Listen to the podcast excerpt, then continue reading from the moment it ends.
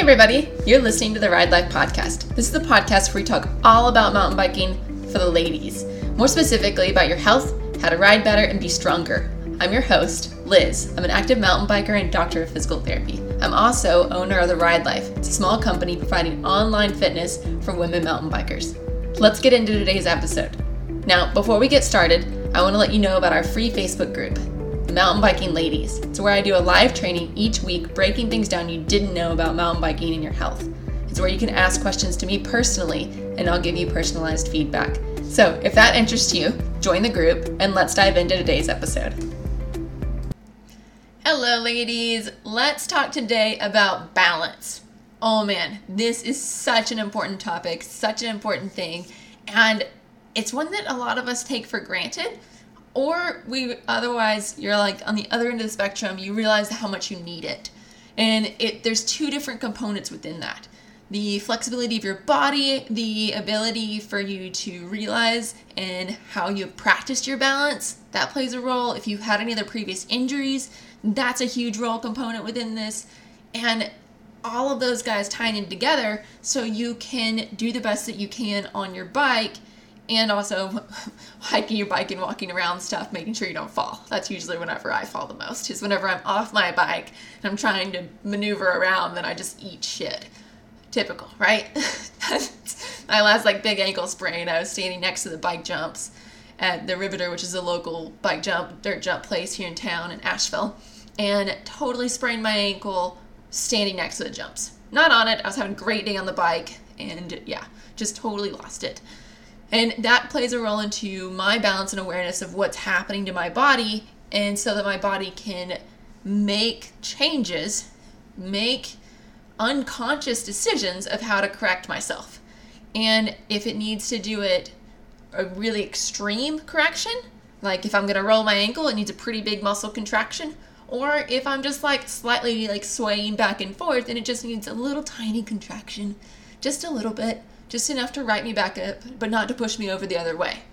And knowing and training those responses for your body, also those responses for where you need that correction, whether you need it to be a hip correction, knee correction, stepping correction, like where you're going to fall away over and you need to take another step, or whether it needs to be, which is typically the first one, an ankle strategy.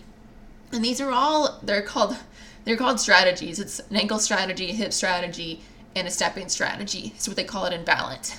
And if you're going to go up and push on somebody, are they going to correct with just their ankles? They're going to correct by sticking their butt out? Or are they going to correct by stepping?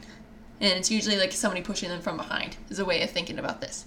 Also, things that play a role into balance are what's called proprioception. It's our ability of our body to realize where we are in space. So I've had some previous ankle injuries. I've actually had ankle surgeries. And only one ankle surgery. Other foot surgeries on that same side. And my ability to know where my ankle is in space is limited. I've torn some ligaments and it just doesn't listen quite as well and doesn't get tight as quickly enough or give me this signal up to my brain saying, all right, these ligaments are getting tight. I need muscles to help correct the movement. Otherwise, we're going to have an issue. And I just don't have as much of those. And so same thing for other injuries that you have going on, other foot stuff that you have going on. If you don't have that ability to tell where you are, what's going on, and through our proprioception or our ligaments and our muscles talking to our brain, we're going to be a little lacking. Same thing also for if we have an inner ear thing or vestibular thing. It's the ability to tell where we are in space in relevance to gravity. If we've rotated, if we've turned, if we've twisted, if we've done a movement, it's fluid moving around these canals, and then our ability to tell what the hell just happened. And we have them on both sides. So inner ear things can play a role. The last thing that comes in with balance is our eyes. We use them all the time for knowing where we are. I know I'm in this room talking to you because I can see it. But if I close my eyes and somebody just brought me in here, I'd be I don't know, I'm in a room sitting on something. And so it's our body's ability to tell us what we are, what's going on. I can look if I'm laying on the ground and say, oh, there's a sky. I'm laying on my back. Versus if I just was put on my back with my eyes closed, I need to use the other two systems, my proprioception and my vestibular system, my inner ear, to say, I'm on my back right now. This is the angle. This is my direction. This is my body position. And understanding that helps you understand balance. Also, challenging these systems is important. And this was where it comes into training. This is where it comes into how we make these systems more sensitive, how we make them more aware of our surroundings.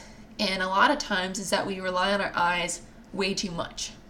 We make our eyes tell us what's going on. However, if we're on our mountain bike, we need our eyes to tell us what's coming next, what's happening now. We need a lot of other different information coming in from it. And our eyes not directly saying, here's what we need to do for our muscles, here's what we need to do for our body to make sure we don't fall over. That's where we need our vestibular system and our proprioceptive system to kick it up a notch, to be able to do more. And if you train them, then you can train them to do more. You train balance, you can train them to do more. And this is where one of the biggest difference in road cycling versus mountain biking is the balance component. The component of having things off. Things are changing. Things you need to control them. You are doing switchbacks. You're doing going over rocks. You're going off drops. And you need to know where you are in space. You need to know if you're centered over your bike or not. And if you need to move forward or back. Like knowing what you need to be doing, side-to-side movements, rotational movements, for corners, switchbacks. Like, how do you know what you're doing with your body? All of those are balance and motor control and feeding in from those systems, telling your body what's going on and what changes need to be happening. Not just from your eyes, but from vestibular, from proprioceptive systems. And that's where you train them and you target them. So in that full body exercise program, that just 5 exercises, I have you guys doing a half kneeling, and it's almost an inline half kneeling, and it's surprising how hard that exercise is. Man, it can be challenging. Then you add in where you can turn your head. Oh, that's a complete next level. It's so hard. You wouldn't think it would be. You're like, that looks like an easy position. I can do that. Well, I just took out your ankles and I took your knees out away from it, so I made you only use your hips, only use your trunk, your core, to help you make stability control decisions, because I'm working into you through your hip strategy. We need our hip strategy a ton whenever we're on our mountain bike, understanding what's happening to that, because our ankles are needing to be planted in on our pedals doing different things. We need our hips to help change that direction, change our balance point, and help us with our movements. That's why I have you in that position, because it makes your hips work more, makes you understand how to integrate that and how to train, how to become more sensitive. It's if you're working on balance and you're always overreacting, aka your postural sway will be like really extreme. It's like if you see somebody standing and their postural sway or their like movement forward or back, side to side, it's pretty big compared to if you were standing right next to him or somebody else was standing right next to him that has a less postural sway. The person that has a more postural sway or bigger movement side to side, their body is overreacting to counterbalance that almost fall, but doing it too much. The person that has a smaller postural sway, the smaller movement going back and forth, their body is doing a much more efficient job, a balanced job of staying more centered and not overreacting to the force at hand.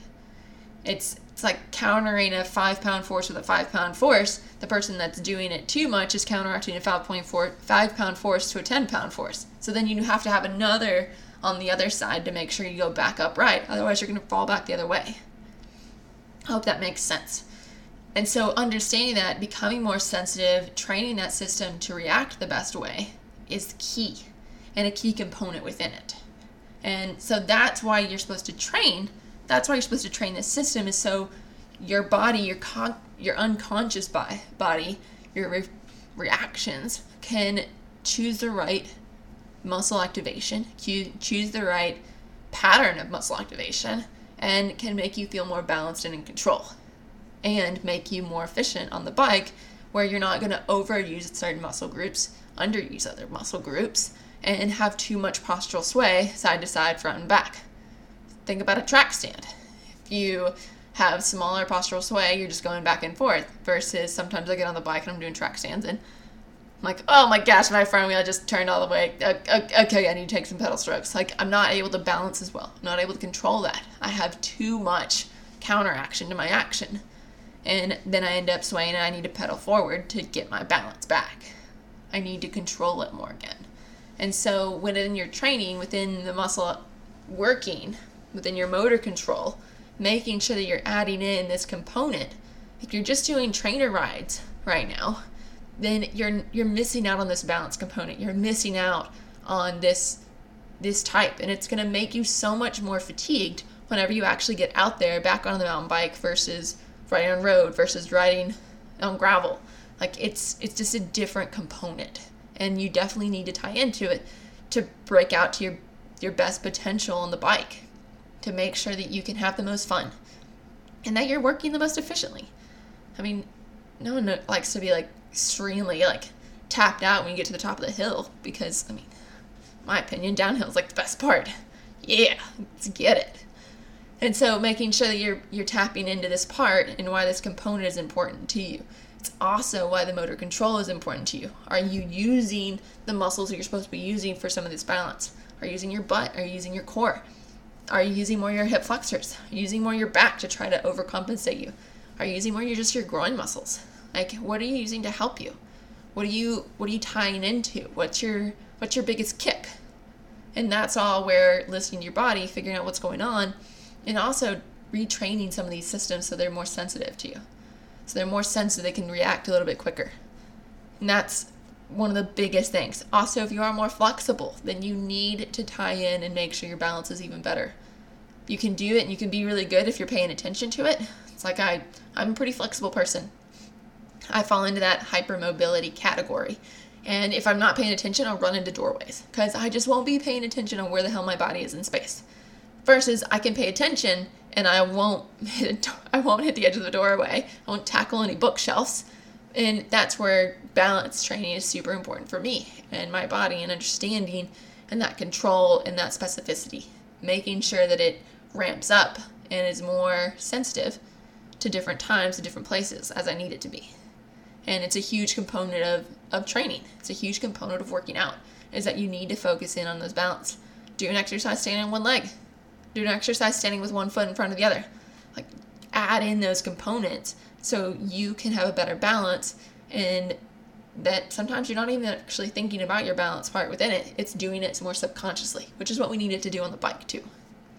So add in that balance component. Think about what muscles you're using with it. That will tie in so good to your biking and will make you feel so much more confident out there and unlock so much more potential for you.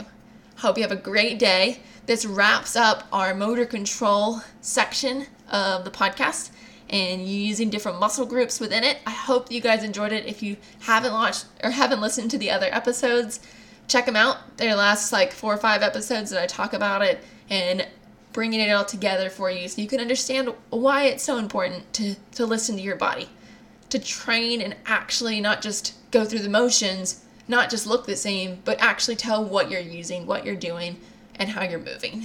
And that ties into the huge benefit for mountain biking and your muscle efficiency, and how much you're able to tie in and help yourself for some of the training you're doing off the bike for on the bike. Have a great day, guys. Cheers. Well, that wraps up another episode. I hope you enjoyed it. If you did, please subscribe and also check out the Mountain Biking Ladies Facebook group. Hope you have a wonderful day.